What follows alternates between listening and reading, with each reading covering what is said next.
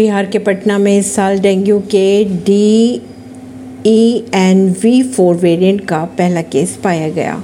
बात करें अगर बिहार के पटना की तो इस साल डेंगू के D E N V four variant का पहला केस पाया गया। स्वास्थ्य विभाग के अनुसार, पटना में शुक्रवार को डी ई एन वी चार से पीड़ित एक मरीज़ समेत तिरपन मरीज़ पॉजिटिव पाए गए, जिनमें से 48 को अस्पताल में भर्ती कराया गया। सरकार ने डेंगू से जुड़ी जानकारी के लिए हेल्पलाइन भी जारी की। परवीन सिंह, नई दिल्ली से।